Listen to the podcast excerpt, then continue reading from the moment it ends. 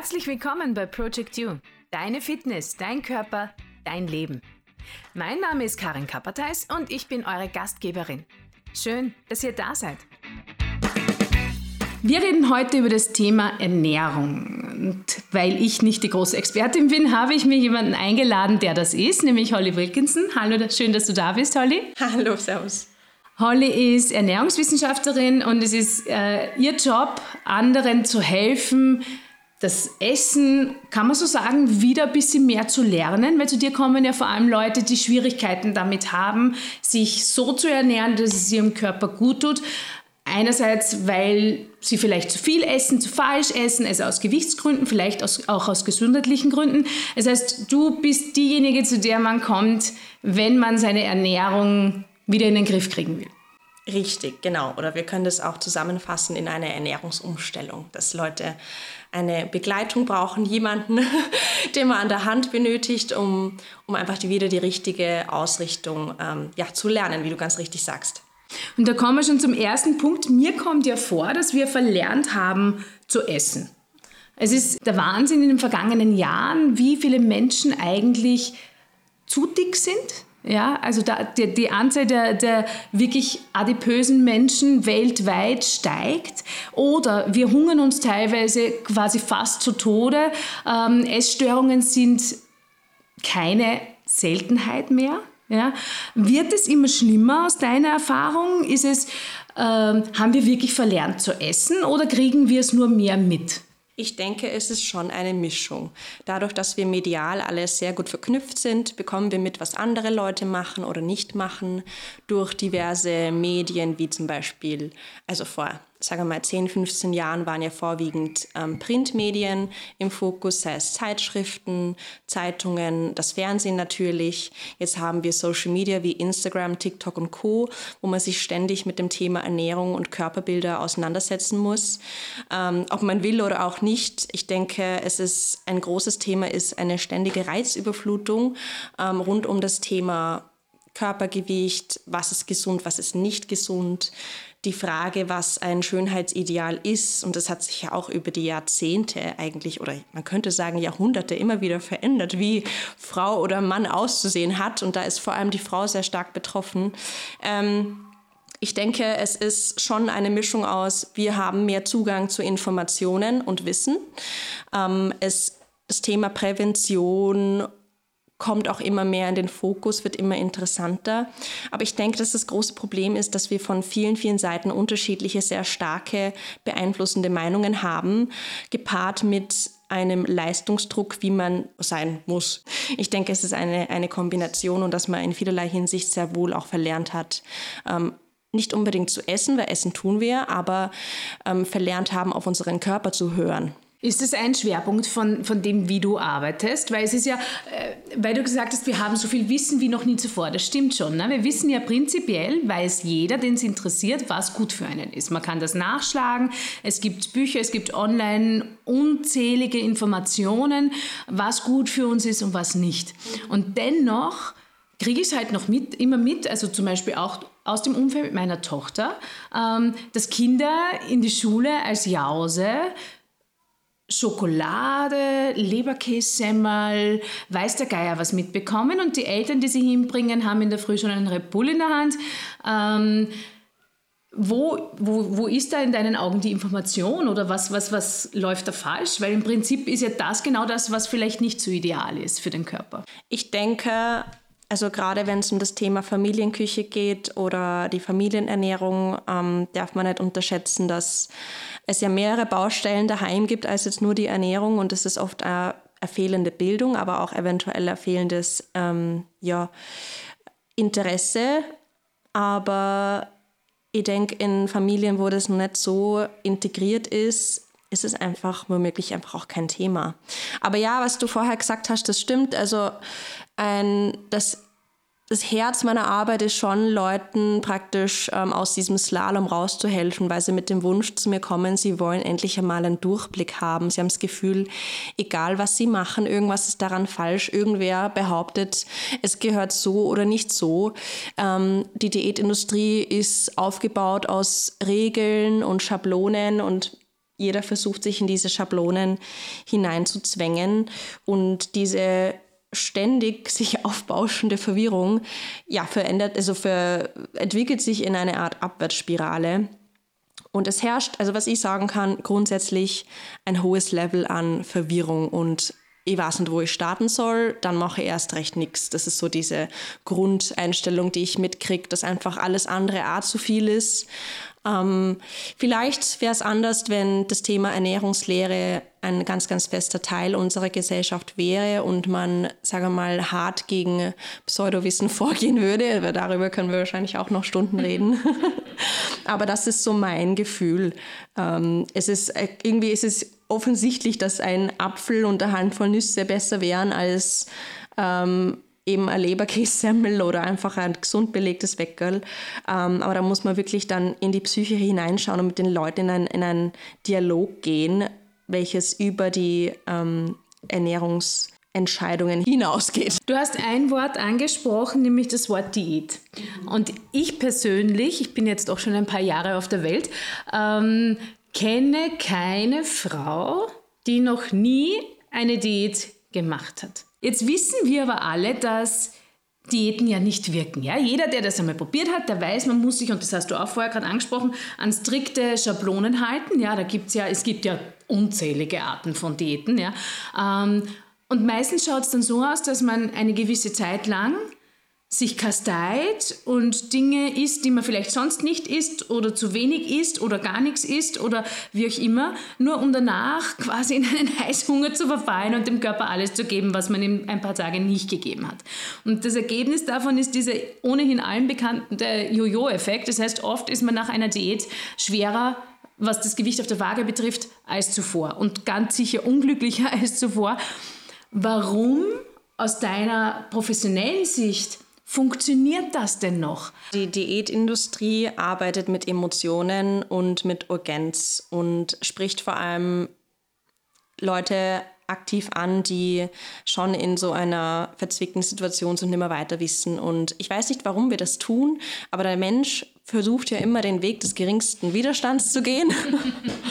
Und wir, also in meiner Bubble ist es natürlich auch, ähm, wenn ich jetzt nur von mir ausgehe, immer schwer nachzuvollziehen, weil ich mir denke, naja, aber wir wissen ja, der nachhaltige Weg ist, ist das Ziel und lieber Schritt für Schritt und so weiter. Aber gerade dann, wenn man das Gefühl eines Kontrollverlusts hat, merke ich, ist dann eher die Neigung da zu schnellen Lösungen oder Shortcuts, auch wenn man weiß, dass es nicht funktioniert. Und da arbeiten Diäten einfach ganz, ganz aktiv auch mit Marketingstrategien, die manipulieren, sei es mit ähm, auch retuschierten Vorher-Nachher-Bildern, also sprich eigentlich Transformation Pictures, die so gesehen nicht stimmen und dass Health Claims einfach gemacht werden ohne wissenschaftliche Hintergründe ist leider auch kein Geheimnis. Und da wird wieder, wie gesagt, nicht dagegen vorgegangen, was eigentlich dringend notwendig wäre. Aber ich habe das, also ich merke immer, Leute wenden sich an, an Diäten, wenn sie das Gefühl haben, es ist ein Kontrollverlust im Leben da, sei es sehr viel Stress in der Arbeit, die Familie ähm, bricht in Chaos aus, irgendwas ist mit den Partnerschaften los, ähm, irgendetwas ganz, ganz Urgentes passiert. Und da, wo man ja Kontrolle hat, ist beim Essverhalten oder Sportverhalten. Entweder ich mache sehr, sehr viel oder sehr, sehr wenig. Es geht ja in alle Richtungen. Da bekommen Leute ihre Kontrolle zurück. Und bei einer Diät ist ja alles kontrolliert. Man hat klare Vorgaben und es gibt den Leuten kurzfristig schon so ein Gefühl von, ich habe es wieder im Griff. Also ich denke, dass das sicher auch ein, ein Grund ist. Du kennst es sicher aus, aus deiner Arbeit als Ernährungswissenschaftlerin. Ich kenne es auch als, aus meiner Arbeit als Trainerin. Mir kommt vor, dass die Leute lieber die unrealistischen schnellen Gewinne haben wollen, als die 100% zugesicherten langfristigen Erfolge. Woran liegt das? Der Weg des geringsten Widerstands, es ist wirklich so und ich merke das sogar bei mir, wenn ich das Gefühl habe, viele, viele Sachen im Leben laufen aus dem Ruder und da denke ich mal so, na, diese eine Sache will ich jetzt kontrollieren und eine Gewissheit haben. Ähm, bei diesen schnellen Lösungen scheint eine höhere Gewissheit da zu sein, dass ich das schaffe, weil der Zeitraum ist geringer als jetzt eine Ernährungsumstellung auf, auf Lebensdauer. Ähm, die menschliche Ungeduld und das Ungewisse, was ist denn in fünf Monaten? Halte ich das durch?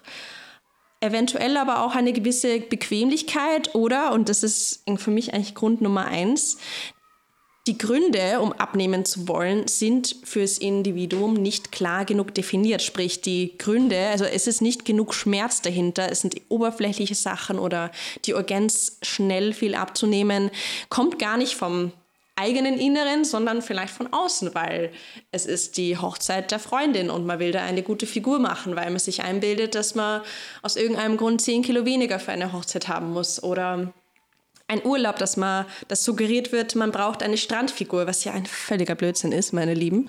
Aber man braucht übrigens nur einen Bikini und einen und Strand Körper. und einen Körper. Ja, richtig. Also ah, da muss ich kurzer Ausflug, da muss ich sagen, ich bin wirklich froh, dass dieses Thema auch auf Social Media immer mehr einfach angesprochen wird, dass ich einfach dass wir uns wirklich ein bisschen entspannen dürfen. Ja? Das sind alles selbstgemachte Probleme. Ähm, Genau, es ist nicht ganz klar, warum es immer wieder passiert, dass man dann doch zu einer Diät zurückspringt. Es sind aber, was ich gemerkt habe, wirklich tiefer liegende psychologische Geschichten, die halt im Rahmen einer Diät nie adressiert werden und wo auch ja auch Leute aus meiner Branche sich noch nicht darüber hinwegtrauen, die psychologischen Aspekte zu integrieren äh, oder anzusprechen oder es überhaupt lernen. Das ist ja ganz, ganz klar. Aber ähm, es ist alles emotional. Und da muss man der Sache auf den Grund gehen. Warum wünscht man sich denn wirklich diese Gewichtsabnahme? Na? Ne? Wir sind uns alle einig, dass äh, eigentlich nur eine langfristige Ernährungsumstellung im Sinne von ausgewogen essen, auf seinen Körper hören, äh, möglichst unverarbeitete Produkte essen, gesund essen, zum Ziel führt. Eine Ernährungsform, die super modern ist, ist Intervallfasten. Es bedeutet, dass man für einen gewissen definierten Zeitrahmen am Tag nichts isst. Gibt auch Leute, die fasten zwei Tage und essen einen Tag. Ja. Ähm, aber das gängigste würde ich immer sagen, ist so dieses 16 Stunden nicht essen, 8 Stunden essen. Was hältst du denn vom Intervallfasten? Ist es nur ein Hype oder ist es tatsächlich eine wirkungsvolle Maßnahme, um das Gewicht unter Anführungszeichen jetzt unter Kontrolle zu bekommen? Das ist eine super Frage, weil die kriege ich sehr oft und viele kommen dann eben mit ähm, der Erklärung, ja, ich habe ja bereits, ich mache ja bereits Intervallfasten und das funktioniert so oder so. Ähm, Intervallfasten per se ist ja nicht unbedingt eine Ernährungsform, sondern eine Lebensstilform oder ein, ein Zeitmanagement, ja. Ähm, wo man ganz, ganz klar definiert nur zu gewissen Zeiten isst und nicht isst, wie du schon gesagt hast. Und das ist eigentlich, ich würde nicht einmal sagen Hype, das besteht es eigentlich schon seit einigen Jahren, wurde immer wieder aufgerollt. Mm, in Zeiten von Krisen wie eben die Pandemie mit den Lockdowns und weniger Bewegung und Co, das ist wieder ein Tool gewesen, um wieder mehr Kontrolle zu erlangen. Und da hat es wieder so ein kleines Aufleben erlebt. Ähm, bei gewissen Sportarten ist es oft besonders beliebt. Ich merke vor allem in der CrossFit-Szene ist das Thema Intervallfasten relativ dominant. Aber wie auch immer, ähm, es ist und es tut mir leid, es sagen zu müssen, keine Garantie für eine erfolgreiche Gewichtsreduktion. Denn wie auch immer, es kommt drauf an. Es kommt auf den Tagesbedarf an, es kommt auf den Lebensstil an und es kommt auf das Geschlecht an. Denn ähm, sehr, sehr lange Essenspausen wenn die Ernährung in den Essensfenstern nicht ausgewogen ist, sprich wenn der Blutzuckerspiegel macht, was er will, ähm, wenn wir in dieser Zeit trotzdem nicht auf unsere essentiellen Nährstoffe kommen, Proteine, gesunde Fette, gescheit schlafen etc., dann kann Intervallfasten eigentlich zu noch mehr Stress führen. Und das sieht man oft bei weiblichen Athletinnen, die Intervallfasten betreiben, aber eh schon einen relativ niedrigen Körperfettanteil haben, dass sie sich damit ihre ja, tollen Hormone durcheinander bringen und zum Beispiel eine sogenannte hypothalamische Amenorrhoe bekommen, sprich die Periode fällt aus, ähm, ohne jetzt zum Beispiel magersüchtig zu sein, weil der Körper überfordert ist. Aber man muss schon dazu sagen, wir neigen dazu, unnötig oft zu essen, sprich dann zu essen, wenn man es eigentlich ähm, physisch nicht benötigen. Ich sage es mal zum Beispiel das Snacken, dass man zu gewissen Zeiten isst, weil das die Gesellschaft so vorschreibt, aber man hat an sich keinen Hunger. Tendenziell muss ich sehr wohl sagen, dass ich hinter dem zirkadischen Rhythmus stehe, dass man schaut, dass man zwischen zwei ähm, Tagen auf jeden Fall 12 bis 14 Stunden pausiert. Außer der Lebensstil lässt es nicht anders zu, wie zum Beispiel bei Schicht Nachtdiensten etc. Ähm, aber klar, wenn man zum Beispiel normalerweise dreimal am Tag isst und dann ähm, die erste oder letzte Mahlzeit cuttet und diese erste oder letzte Mahlzeit nicht durch andere Snacks oder Mahlzeiten ersetzt, dann führt das im Vergleich zu vorher zu einem Kontrast und höchstwahrscheinlich zu einem Kaloriendefizit, wenn man vorher das Gewicht gehalten hat oder es sogar gestiegen ist. Ähm, ich denke, so wie mit allem, kann man das sehr, sehr wohl gut integrieren. Ich habe das selber auch schon gemacht, habe aber dann gemerkt, mit einem höheren ähm, ja, Trainingsvolumen und mehr Trainingstagen ähm, geht sich das nicht ganz aus. Manche Leute schaffen es einfach auch nicht in kurzer Zeit sehr viel zu essen. Ähm, es kann ein Tool sein, es muss auch nicht jeden Tag gemacht, sein, äh, gemacht werden. Unterm Strich ist es aber eine, eine sagen wir, flexible äh, Methode, um den Essensalltag, dem Essensalltag eine gewisse Struktur zu geben. Aber es ist nicht von vornherein eine Garantie. Es kommt immer darauf an, was man mit der Zeit dennoch macht, in der man isst. Supermom Online-Training. Dein Körper braucht dich. Du hast genug davon, dich über deinen Körper zu ärgern? Du willst fit und stark sein und keine Gedanken mehr an Diäten, deine Waage oder Abnehmen verschwenden? Dann brauchst du Supermom Online-Training. Das Training, das dein Leben verändern wird. Hier bekommst du unlimitierte Fitness schon ab 39 Euro pro Monat. Regelmäßig neue Workouts, Super Specials und dein Ticket zu deinem neuen Wohlfühlkörper. Supermom Online Training. Dein Körper braucht dich. Melde dich jetzt an auf www.project-u.fitness.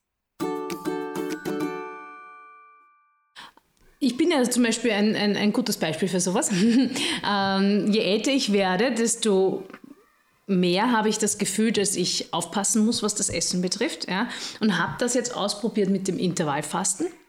Jetzt bin ich aber auch ein Mensch, der regelmäßig, nämlich permanent zu wenig Schlaf bekommt, der jeden Tag um halb fünf in der Früh aufsteht, der sehr viel trainiert.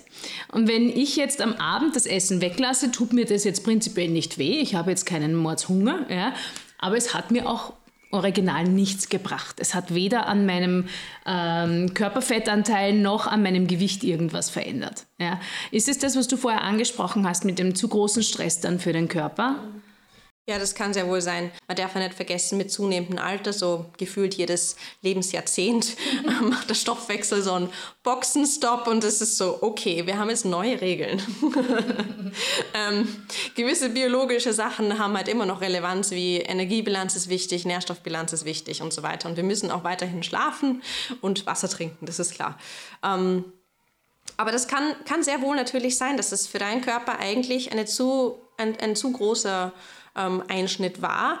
Ähm, tendenziell, und da ist sich die wissenschaftliche Community sehr einig, ähm, ist es einfach auch abhängig von der Kalorienbilanz in Summe, ähm, inwiefern man tatsächlich Gewicht reduziert. Aber sind Stresshormone zu hoch, ja, Cortisol, dann kann das sehr wohl bei dem Gewichtsmanagement ähm, zu Problemen führen, dass da eine gewisse Hemmung in der Fettreduktion ähm, ist, beziehungsweise der Körper sucht sich dann andere Wege, um diesen Nährstoff- oder Energiedefizit auszugleichen. Und vielleicht tut man dann unterbewusst bei gewissen Mahlzeiten mehr essen, ohne es zu merken. Kann ja auch sein, ja.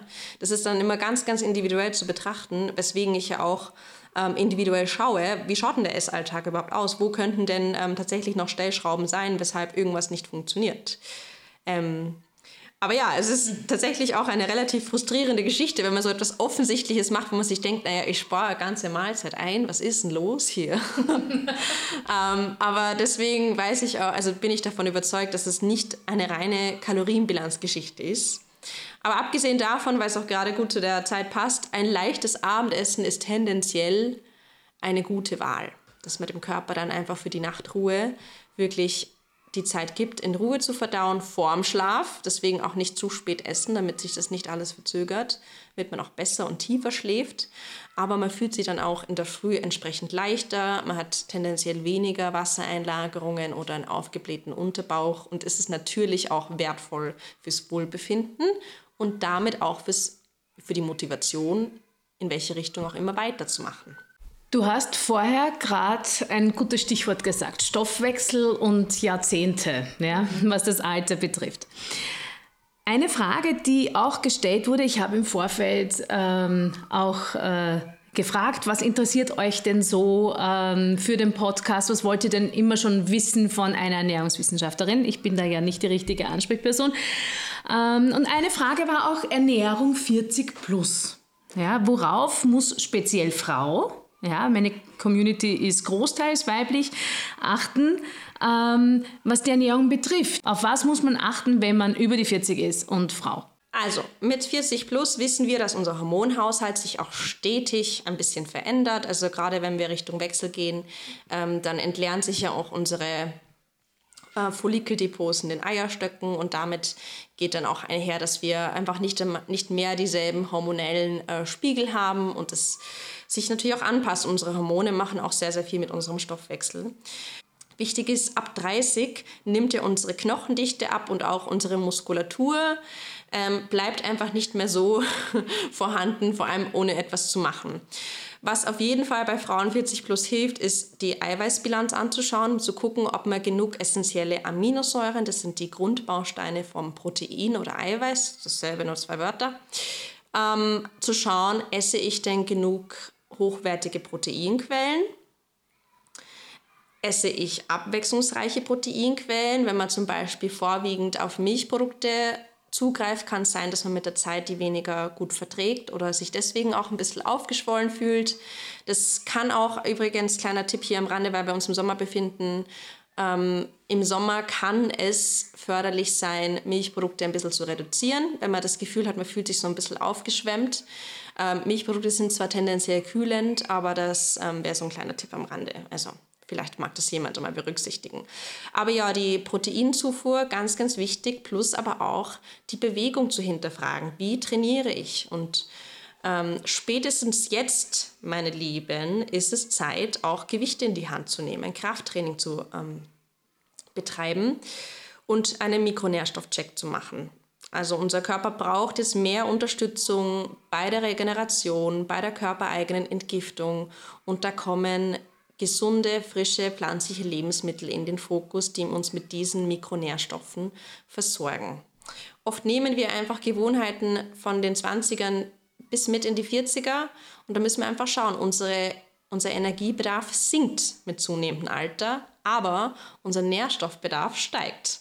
So, das klingt jetzt ein bisschen paradox. Sprich, wir müssen nach, nach Lebensmitteln ähm, Ausschau halten, die sehr wohl unsere Hormongesundheit unterstützen. Mein persönliches Superfood ist da die Süßkartoffel und die wächst auch schon bei uns, ja, weil sie sehr, sehr viele Nährstoffe enthält und Ballaststoffe. Plus in dieser Altersgruppe ist wichtig, den Blutzuckerspiegel ähm, dem Blutzuckerspiegel zu schmeicheln, so passt es gut, zu schauen, dass wir nicht eben in Heißhungerfenster hineinfallen. Und da muss ich sagen, ist am besten, man macht einen professionellen Checkup und schaut, esse ich denn genug von allem, um meinen Körper zu unterstützen und esse ich vielleicht doch ein bisschen zu viel als gedacht. Und das heißt nicht, dass wir Sachen streichen müssen, das heißt nur, dass wir ein paar Sachen leicht anpassen, umstellen können, die Frequenz von gewissen Lebensmitteln anpassen. Aber ich sage es noch einmal, Training überarbeiten, schauen, was könnte ich da machen, gehe ich weniger als sonst, ja, auch abhängig von der Karriere natürlich. Das sind oft in den äh, frühen 40ern sind auch Karrieresprünge da, wo ich vielleicht mehr sitze als sonst.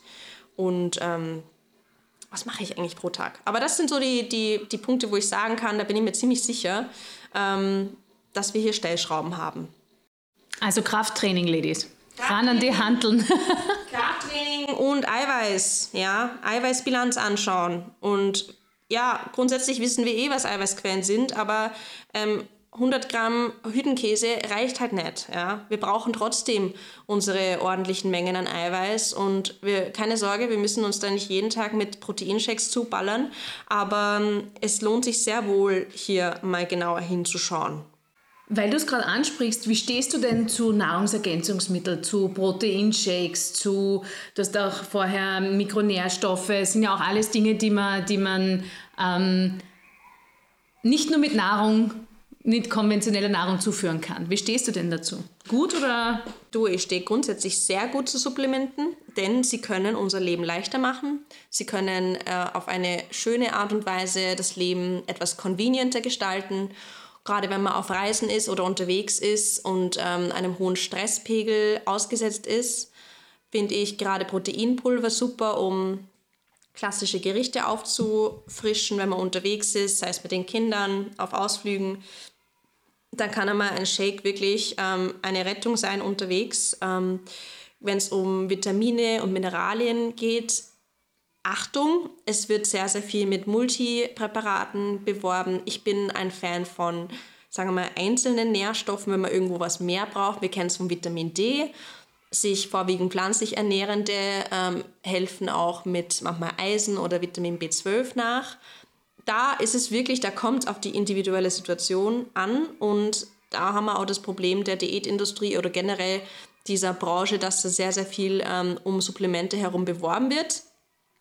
Ich bin aber grundsätzlich dem Ganzen sehr positiv ähm, gegenüber eingestellt, teste auch immer wieder Sachen aus für unterschiedliche ähm, Personengruppen, um zu gucken, ob das ihr Leben leichter macht.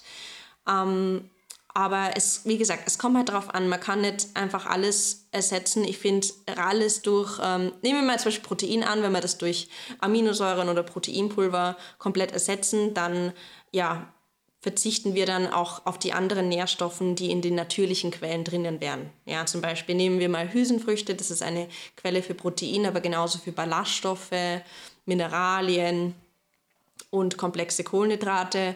Wenn wir jetzt statt Hülsenfrüchten jetzt nur Aminosäure-Tabletten hernehmen, dann gehen uns ja die ganzen anderen wertvollen Nährstoffe verloren, plus sie sättigen ja nicht.